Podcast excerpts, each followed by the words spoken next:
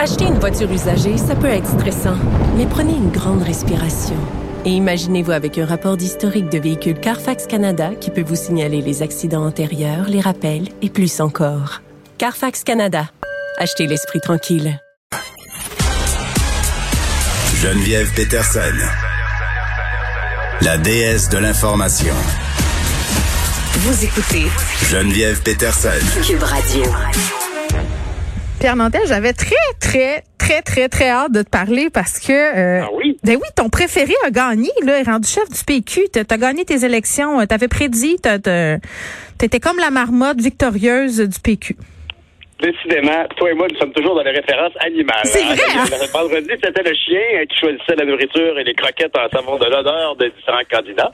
Alors, ben écoute, euh, ben, honnêtement, je, ça me fait plaisir. J'essaie d'être le plus objectif possible, mais je suis content que, que, que, tu m'associes à, à, à Paul Saint-Pierre Plamondon dans la mesure où, effectivement, moi, je pense qu'un parti comme le Parti québécois avait besoin de s'orienter vers l'avenir. Je comprends tout le, beau travail de continuité qu'on aurait pu attribuer à M. Gaudreau, à, mm. juste titre.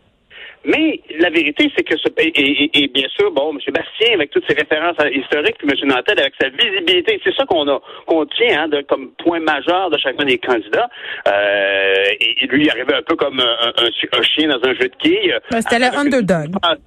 Oui, oui. Ben, en fait, je dirais plutôt qu'il était le overdog. Ah oui, peut-être. Il est arrivé en pensant qu'il y avait à voir. Mais quand tu veux dire euh, underdog, c'est un chien dans un jeu dans la mesure où il arrivait un peu avec euh, out of the blue. Tu sais, de, de, de, nulle part mhm. arrivait cet humoriste euh, à saveur quand même critique, sociale. C'était pas, euh, mm. pas des visions. C'était quelqu'un qui faisait des, des comparaisons, des sondages avec des gens dans les centres d'achat. C'était très, très sociétal, très politique, son affaire.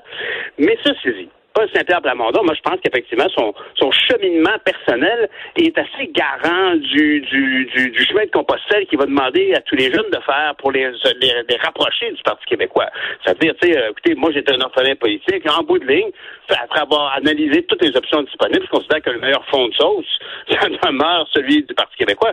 Et ça me surprend pas, parce que, honnêtement, tu sais, on, on, a eu une, gouvernance libérale pendant des siècles et des siècles au Québec, mais il faut reconnaître que le Parti québécois a incarné la révolution tranquille au niveau politique et toutes les mesures sociales qu'on voulait voir ça dans, le, dans le nouveau. Ben oui, ça fait longtemps. Absolument. Puis j'entends ton doute, mais effectivement, il y, a, y, a, quand même incarné quelque chose. Par la suite, il y a eu d'autres d'autres réincarnations du gouvernement du Parti québécois qui ont peut-être été moins euh, moins significatives, mais quand on voit Mme Marois qui raconte tout ce qu'elle a, elle a la fierté d'avoir accompli, on ne peut que s'incliner. Là.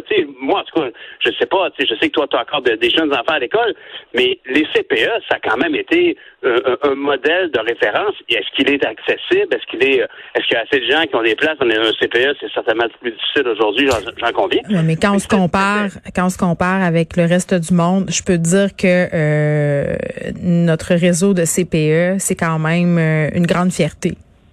Ben oui, puis abordable, puis une inspiration. D'ailleurs, tu sais, moi, je faisais de la politique fédérale, puis constamment, quand j'entendais mon parti dire, bon, ben là, on va installer un système de garde, ben je dis, oui, ben tant mieux pour le reste du Canada, mais au Québec, on l'a déjà, vous semblez l'oublier.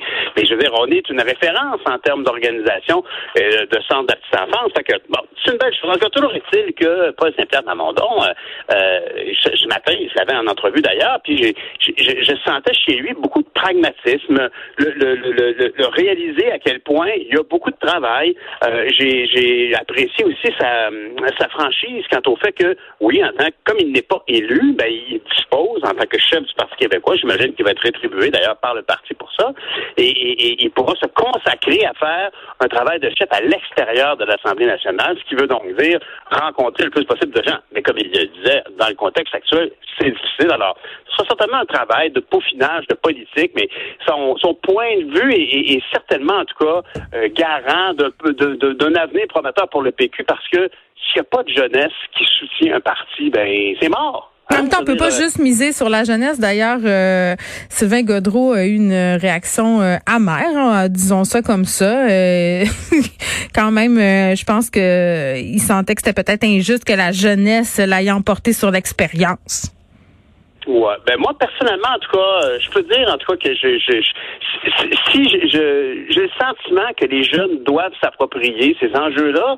Je veux dire, euh, on en a déjà parlé. Je pense, euh, je veux dire, pour moi, Marois Risky, Gabriel Nadeau-Dubois, Mhm. Christine Labrie, tous les partis confondus ont des émissaires jeunes et c'est extrêmement important parce que ce sont les jeunes qui, c'est votre, c'est la tienne, c'est ta génération. C'est, il va falloir déployer tout un arsenal pour faire face à l'avenir. Puis c'est aux jeunes de, de, de prendre position le plus possible. Les, les gens qui ont fait de la politique, qui sont plus âgés, peuvent amener leur expérience, effectivement. Mais on ne peut pas nier le fait qu'il faut que les, les, les, les jeunes générations voient un intérêt dans le système politique et se disent bon ben comment est-ce qu'on va? Parce qu'on vit ensemble et on contribue financièrement par nos taxes. Alors il faut que ça nous ressemble. Il faut que les gens soient contents. Alors il faut que ça nous ressemble. Je veux dire, il faut que ça ressemble à cette jeunesse là, à cette la, la, la, la, grande majorité des travailleurs qui vont arriver doivent avoir ce sentiment que la société et la bâtisse à l'image qu'ils souhaitent. Alors euh, c'est un gros défi pour Paul Saint-Pierre et je pense que l'image d'ailleurs euh, qu'il a projetée vendredi euh, avec sa blonde qui était derrière lui, puis et dont je lui parlais ce matin, puis je lui disais mais c'est toute une commande pour un, père ou une mère de famille de deux jeunes enfants de s'en aller comme ça à la tête d'un d'un Pauvre blonde. Hein? Pauvre blonde. Mais non, tu vois, il a dit non, c'est un projet de couple. Il dit honnêtement, il dit euh, moi je suis en avant. Mais euh, ma blonde et moi, on est embarqués là-dedans, on le fait ensemble, puis on va. Il dit, je tiens à être un, un, un, père de famille présent, puis elle, elle va être une, une, une, une, épouse très présente dans les décisions, dans les choix. T'as l'air sceptique, toi. Oh mon Dieu, je peux. Par où commencer? ben oui, vas-y, c'est intéressant. Ben, je sais pas. Moi, quand j'entends euh, un politicien dire euh, merci à ma femme, sans qui tout ça ne serait rien de tout ça ne serait possible, ça me fait toujours euh, sourciller parce que puis je veux pas infantiliser ces femmes-là. Là, c'est pas du tout ça euh, l'objectif de mon commentaire, mais la carrière de ces hommes-là, comme de plusieurs hommes puissants, des hommes d'affaires, euh, ben basée sur le sacrifice de leurs femmes, le fait que ces femmes-là vont rester à la maison, euh, s'investir dans la famille, pallier à tous les manquements, absolument organiser tout. Et euh, ça m'étonnerait que le rêve de la blonde de Paul Saint-Pierre Parmondon, ça soit d'être la femme d'un politicien, d'être la femme de. Peut-être. Peut-être que c'est ça, mais en tout cas, peut-être que, peut-être, peut-être que je me projette trop. Ben, c'est un rêve pour le Québec. Ça veut, ça veut avoir un rêve pour le Québec qu'elle se lance en politique. T'sais, un moment, j'ai beaucoup de misère ben, avec ce discours-là de la femme de. Qu'est-ce que tu veux? C'est peut-être, euh, c'est ben, peut-être non, mais je, je, comprends, mais je trouve ça super intéressant comme conversation. Je veux dire, t'es tellement euh, passionné, puis t'as des positions claires et, affranchies. Je veux dire, est-ce que la femme de Barack Obama Michelle Obama, est-ce que tu crois qu'elle était comme juste comme une remorque derrière? Ben non, elle a fait une carrière complète, elle a des accomplissements en elle-même, mais tu sais, à un moment donné, de ben dire, oui. je peux remettre ma carrière, je peux avancer parce que ma femme est là pour faire du macaroni au fromage puis aller chercher petit à la garderie, c'est très oh. différent euh, de Barack et de Michelle Obama, hein, on s'entend? Oh. Mais je dis pas que c'est ça pour Paul Saint-Pierre Plamondon, je te dis que quand j'entends ça souvent venant d'hommes politiques, ça me fait ouais. sourciller. Je dis pas que c'est son cas ouais. à lui, je les connais pas, mais souvent ce qu'il y a derrière, c'est le sacrifice d'une femme, de son indépendance, de ses désirs au profit de la famille et du projet du mari. Je m'excuse, mais c'est ça. C'était mon, c'était mon envolée féministe. Il faut qu'on s'en reparle de ça parce que oh, oui, trouve ça vraiment intéressant. Puis je pense que Sébastien Mondon, il, il, il, il, arrive avec On une image de sa génération. On s'en reparle demain.